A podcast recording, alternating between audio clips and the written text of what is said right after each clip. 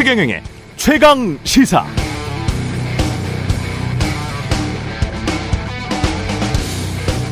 탄소 중립은 연금 개혁과 같은 겁니다. 이대로 가만히 있으면 망하는 게 자명하다는 점에서 같습니다. 그래서 전 세계가 기한을 정해놓고 얼마로, 뭘로, 어떻게 바꿔야 할지 정하는 과정 중에 있죠. 어제 윤석열 대통령 유엔 총회 연설에서 탈탄소라는 단어가 나왔습니다. 탈탄소에는 신재생 에너지는 확실히 들어가지만 천연가스 원자력이 들어갈까요? 안 들어갈까요?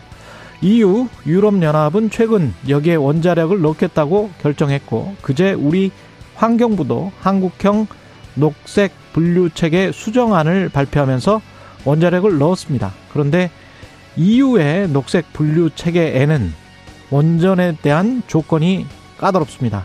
2025년까지 사고 저항성 핵 연료 사용 등의 조건이 있는데 한국은 이걸 6년이나 뒤로 늦춰서 2031년까지 그리고 고준위 방사성 폐기물 처리장을 2050년까지는 가동하도록 한 유럽연합과는 달리 이 시안을 아예 정해놓지도 않았습니다. 다 미룬 거죠. 연금 개혁처럼. 괜찮을까요?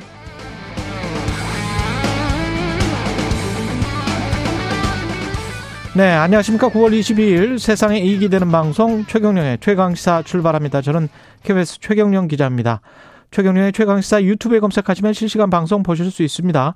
문자 참여는 짧은 문자 50원, 기본자 100원이 드는 샵 9730 또는 유튜브 무료 콩 어플 많은 이용 부탁드리고요.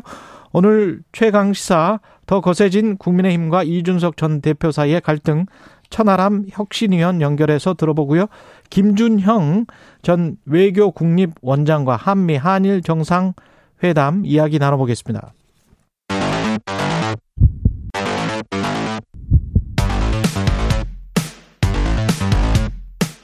오늘 아침 가장 뜨거운 뉴스 뉴스 언박싱 자 뉴스 언박싱 시작하겠습니다. 민동기 기자 김민하 평론가 나와있습니다. 안녕하십니까? 안녕하십니까? 아 지금 사실은 러시아 우크라이나 전쟁 때문에 기분이 싱숭생숭합니다. 이게 국내 뉴스를 먼저 전하려고 하니까 이게 무슨 의미가 있을까라는 생각이 갑자기 들 정도로 지금 정세가 보통 정세가 아닙니다. 바이든 대통령도 유엔 연설에서 네. 굉장히 강하게 러시아를 비난을 했는데 비판을 했는데 어 생각보다 좀 심각하네요. 이따 음. 김준영 원장한테 좀 이야기를 좀 들어봐야 될 것 같고. 예. 그렇습니다. 러시아 같은 경우에는 예비군 동원령 30만 명 정도 동원을 한다고 하고 네. 어떤 수단을 써서라도 이런 단어가 들어가 있고 거기에는 핵무기가 포함된 것 같고 CBS의 60 Minutes이라고 아주 유명한 네네. 프로 있잖아요. 거기에 바이든 대통령이 돈, 돈, 돈, 돈 세 번이나 이야기했어요. 핵무기 쓰지 말라고. 그거는 굉장히 어떤 뭔가를 느낀 것 같은 그런 뉘앙스가 강하게 담겨 있고 이게 금요일 당장 시작이에요. 지금 이게 저 투표를 한다는 거 아니에요? 그렇죠. 투표해서 그 분리시켜 버리겠다는 거잖아요. 네. 우크라이나 영토의 한 15% 정도를. 근데 그게 금요일부터 화요일까지 진행이 되기 때문에 이 지금 이번 주말부터 다음 초까지가 서방이 어떻게 대응할지도 궁금하고 그렇습니다. 처음에 예. 그 얘기를 하시고 나서 음. 언박싱 아이템을 하려고 하니까 예. 예. 좀 부담이 되네요, 진짜. 예. 네. 근데 핵무기 얘기를 예. 푸틴 대통령이 직접적으로 하고 있어요. 서방이 자꾸 그렇죠. 핵무기와 관련돼 가지고 압박을 하는데 어, 나는 쓸 수 있다. 어, 음. 가용 가능한 모든 수단을 동원하겠다라고 얘기를 하고 있고 그렇죠. 지금 말씀하신 이제 우크라이나 동부 지역, 돈바스 지역이랑 뭐 해가지고 음. 이 부분에 대해서 분리 독립 해가지고 이제 러시아하고 통합하는 음. 그러한 이제 주민 투표를 진행을 한다는 건데 2014년에 크림반도 합병한 거하고 지금 똑같이 가는 똑같죠. 거예요. 그렇죠. 네. 이게 뭐 요식행위이지 않습니까? 네. 그 자기들이 이제 가지겠다는 건데 근데 이 이 투표의 핵심은 그 지역을 우리가 소유하겠다 여기에 그치는 게 아니라 지금 우크라이나 군이 음. 여기를 수복을 하고 있잖아요. 예. 그래서 여기서 러시아군이 쭉 밀리면서 러시아가 상당히 불리한 어떤 군사적인 환경에 조성이 돼 있는 건데 음. 이거를 반격을 해야 되는 그런 상황이지 않습니까 러시아가 그런데 그렇죠. 이 합병 투표를 해버리면 그 지역은 러시아나 또는 다른 어떤 영토에서의 어떤 벌어진 전쟁이 아니고 러시아 러시, 땅이다. 러시아 그렇죠. 영토에서 벌어진 전쟁이 되는 음. 것이고 본인들은 지금 그렇게 주장을 하는 거예요. 네. 그렇죠. 러시아는 그리고 러시아 영토가 침공을 당하는 게 되는 거예요. 그러면 음. 러시아 입장에서는 우리가 침공당했기 때문에 더 강한 수단을 쓸 수 있다. 그렇죠. 그럼 더 강한 수단이라는 건 뭐냐? 핵무기냐? 이제 얘기가 예. 이렇게 되는 거거든요. 그렇죠. 그러니까 다들이 핵무기를 들고 이렇게 막 어, 위협을 하고 있는 그런 상황이기 때문에 지금 유엔 총회에서 정상들이 연설한 거를 보면은 다 러시아에 대한 직접적인 비난이나 이런 것들을 하고 있고 음. 또 러시아 입장에서도 지금 상당히 고립으로 가는 게 아닌가 싶은 게 중국의 경우에도 이 문제에 대해서는 이제 어, 적극적이지 않고 그렇죠. 그다음에 북한도 지금 어 미국이나 이쪽에서 러시아하고 이제 무기와 관련돼서 거래를 하거나 제공한 거 아니냐라고 하는 의심하고 있는 부분이 있는데 음. 우리는 절대로 아니다 이렇게 얘기하고 있는 그런 상황이거든요. 그렇죠. 그러니까 푸틴 대통령이 어 이런 선택을 굳이 해서 지금까지는 우린 전쟁하고 있는 게 아니다. 특수 군사 작전을 하고 있다라고 우겨댔는데 어 이렇게 되면 총력전, 전면전 음. 이렇게 갈 수밖에 없는 선택을 굳이 해가지고 고립이 되고 있고 그게 이 군사안보적으로도 경제적으로도 상당히 위협이 지금 되고 있어서 자면으로 지경이 된 거죠 우리는. 그러니까 예. 시진핑 주석도 이제 러시아를 약간 비판하는 그런 발언을 좀 했거든요. 예. 그러니까 지금 천연가스를 뭐 며칠간 중단시키겠다 뭐 이렇게 지금 통보를 하는 그런 상황이기 그렇죠. 때문에 러시아 푸틴 입장에서는 점점 고립화되어 가고 있는 그런 상황에서 아마 지금 우크라이나하고 전쟁을 하고 있는 것도 이 러시아가 완전히 승세를 잡았다고 보기는 어려운 거 아니겠습니까? 아이, 지금 저 수세에 몰렸으니까 그렇습니다. 이렇게 나온다라는 이야기가 그래서 많죠? 반대의 네. 모멘텀을 찾기 위해서 핵을 사용할 수도 있다라는 얘기가 계속해서 나오고 있거든요. 사실은 수개월 동안에 여기에서 그 독립 투표, 분리 투표를 하겠다라는 이야기를 했는데 갑자기 지금 일정을 당겨버린 거예요. 그렇죠. 러시아가. 네. 이거는 아 이렇게 가다가는 기존에 한 15% 먹은 것도 뺏길 수 있겠구나라는 그런 어떤 불안 심리가 지금 분명히 있는 것이고 음. 이런 제가 지금 굉장히 안 좋게 보는 게 지금 미국 연준 이야기 해야 됩니다마는 미국이 계속 금리를 올릴 수 있고 지금 그 유럽의 상황이 안 좋은 게 미국 경제에는 오히려 지금 좋습니다. 왜냐면 밖에 있던 공장들이 다 미국으로 가지 않습니까? 미국으로 지금 막 가고 있어요. 지금 오늘도 외신에서 그런 이야기가 계속 나오고 있는데 미, 미국 기업들, 유럽의 공장이 있는 미국 기업들도 지금 다시 본국으로 오고 있고 유럽의 기업들도 에너지 가격이 아주 핵심이잖아요. 네. 경쟁력의 핵심인데 야 이렇게 불안해가지고 천연가스 가격이 지금 2024년까지도 이 정도 수준일 것 같다라고 예상을 하는 기업 관계자의 멘트가 나왔더라고요. 신문에 보니까 그러면 그래서 어쩔 수 없이 우리는 가야 되겠다라고 하는 독일이나 벨기에 기업들이 굉장히 많아져 버린 거죠. 그러면 미국은 지난번에 제가 말씀드렸다시피 달러 smile이죠. 이미 예. 그 다음에 에너지 smile이죠. 그렇죠. 곡물 smile이죠. manufacturing smile이 지금 현실화가 돼버렸습니다. 그 지금 푸틴 대통령이 예비군을 부분적으로 동원하고 동원하겠다고 한 거잖아요. 그렇죠. 대부분 이제 젊은이들일 텐데 음. 엑소더스다 이런 보도도 나오고 있어요. 다 음. 탈출하고 있다 러시아를 비행기표를 다 사가지고. 그렇죠. 근데 그 얘기는 뭐냐면은 러시아 본국에 있는 사람들도 그만큼의 어떤 불안감을 느끼고 있다는 거는 지금 말씀하신 대로 유럽의 전체적인 어떤 분위기도 바로 옆에 있으니까 그렇게 될 수밖에 없는 거 아니겠습니까? 음. 그런 것들이 결국은 미국이나 우리의 어떤 경제 정책에도 당연히 영향을 미칠 수밖에 없는 것인데 큰 영향입니다. 특히 우리한테는 부정적인 영향이 아니겠습니까? 우리는 네. 매니팩처링 그 제조업 중심의 국가고 개방 경제 국가인데 한 절반 정도를 잘못하면은 그럼요. 시장을 뺏기게 되는 상황이거든요. 큰일입니다. 네. 그 미국 연준이 지금 뭐 올렸어요. 또 올렸, 올렸습니다. 0.75%. 0.75% 인상을 했고 지난 예. 6월, 7월에 이 7월에 이어서 세 차례 연속 이제 giant step을 이제 단행을 했는데요. 일단 우리 경제에 미치는 여파는 상당히 클 것 같습니다. 그리고 원래는 그 8월 소비자 물가 지수가 8.3%를 기록을 하지 않았습니까? 이 예상치, 전망치보다 높게 나왔기 때문에 아, 그때도 뉴스 언박싱에서 말씀을 드렸지만 일부 언론들이 1%로 올리는 것 아니냐라는 전망까지 나왔는데 그것까지는 아니고 이제 연준이 금리 조절, 예, 금리를 속도 조절한 것으로 일단 평가는 되고 있습니다. 근데 관건은 11월하고 12월 이 두 번의 FOMC가 남지 않았습니까? 예. 그러니까 여기서 비슷한 수준의 큰 폭의 금리 인상을 연속적으로 단행할 가능성이 굉장히 높다는 그런 점이고요. 지금 뭐 언론 보도를 보니까 골드만삭스 뭐 이런 곳에서는 올 연말 기준금리가 4.25%에 달할 것이다. 이런 전망까지 지금 예측을 하는 그런 상황이라고 하거든요. KBS 특파원의 보도를 보니까 올해 말 예상금리가 4.4% 수준 이렇게 지금 오늘 아침에 보도가 돼 있네요. 그러니까 그렇습니다. 4%는 넘을 것이다. 그럼 네. 우리 우리 입장에서는 금리, 환율, 증시, 수입 물가 상승 어떻게 대처를 해야 될지 고민입니다. 그러니까 이게 연준에서 어, 이 공개시장 위원회를 하고 나면은 여기 이제 연, 이 연방준비은행 총재들이 점도표라는 거를 만들잖아요. 그렇죠. 그 자기들이 네. 어, 앞으로 금리 인상 어디까지 하는 것이 적정하냐 이거를 이렇게 표시를 해가지고 시기마다 이걸 제출을 하는데 이걸 보면 은 올해 말 금리 수준이 4.4%일 것이다라는 게 점도표 근거로 한 전망이거든요. 음. 근데 지금 0.75% 포인트를 인상을 해서 지금 미국의 기준금리가 3에서 3.25% 이렇게 된 거잖아요. 근데 그러면 4.4%에 도달을 하려면은 지금 11월하고 12월 FOMC에서 합쳐가지고 1.25% 포인트를 추가로 인상을 해야 그렇죠. 이 점대표상의 전망에 도달하게 되는 겁니다. 그럼 두 번에 걸쳐서 1.25% 포인트를 올리려면은 상식적으로 0.75% 포인트를 한 번 더 올리고 그 다음에 0.5% 포인트를 한 번 올린다. 이게 가장 상식적인 계산이잖아요. 예. 1%를 올린 다음에 0.25% 포인트 올리지는 않을 거니까. 음. 그렇다고 보면은 한 번에 이른바 언론 표현으로 따지면 giant step이 또 남아 있는 거고 그 다음에도 이른바 빅스텝이다 또 이렇게 되는 거거든요. 예. 그 이거를 우리 한국은행이나 이런 데 따라가야 될 텐데 그만큼 버텨줄 수 있느냐 우리 경제가 지금 음. 이 점에 있어서는 상당히 많은 대책과 이런 뭔가가 접근이 이루어지지 않으면은 이거는 정말 또 큰 타격이 될 수 있어서 상당히 우려가 된다는 것이죠. 우리가 지금 경상수지 적 적자는 아니고 흑자인 상황이고 무역 수지는 적자잖아요. 그런데 한 달에 지난번에 8월이 거의 90 몇 억 불이었으니까 100억 달러 정도 가까이 된단 말이죠. 음. 그러면 10개월 하면 1000억 달러예요. 네. 그러면 휘청거립니다. 만약에 10개월 정도 이런 그 패턴이 지속이 되면 그리고 경상수지 적 경상수지 흑자를 유지하고 있다는 게 경상수지라는 게 무역 수지의 서비스 수지의 본원 소득 수지 이전 소득 수지 이 네 가지 구성 요소인데 본원 소득 수지가 우리가 보통 투자하고 배당받고 뭐 이러는 거예요. 그래서 네. 우리가 자본 축적을 그동안에 무역 흑자를 통해서 자본 축적을 많이 해놨거든요.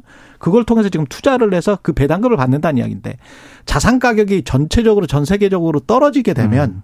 부동산이든 주식이든 채권이든 떨어지게 되면 그러면 당연히 본원소득 수지도 떨어지게 됩니다.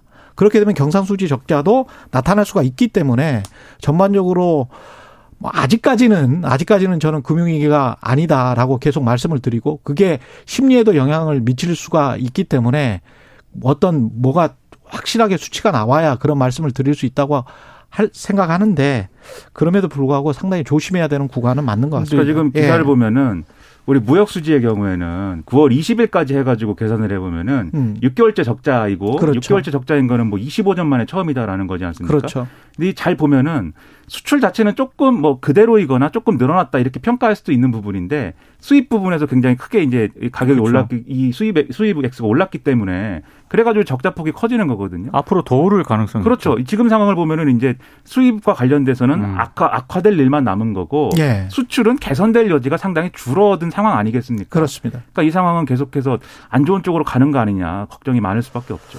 한일 정상회담, 한일 회담이라고 하기는 그렇고 회동 만났습니다. 만나서 한 30분 정도 대화를 했다는 거죠. 네, 일단 양자 회담 형식이긴 한데 2년 음. 9개월 만이고요. 예. 어, 두 정상이 현지 시각으로 낮 12시 23분부터 한 30분 정도 어, 약식 정상회담을 약식 진행을 정상회담. 했고요. 유엔 총회장 인근의 한 컨퍼런스 빌딩에서 진행이 됐습니다. 음. 기시다 총리가 참석하는 행사가 있었거든요. 이 행사가 열린 건물에 윤석열 대통령이 찾아가는 방식으로 이제 회담이 이루어졌는데 근데 일부 언론 보도를 보니까 일본 쪽에서 테이블이라든가 국기 있지 않습니까? 예. 양국의 국기 이걸 준비를 못했다라고 합니다. 음. 그래서 결과적으로 뭐 약식으로 회담이 진행이 됐다. 뭐 이런 보도가 지금 벌써부터 나오고 있고요. 아, 회담에서 두 정상은 북핵 공동 대응이라든가 양국 관계 개선 필요성에 상당히 공감을 했다.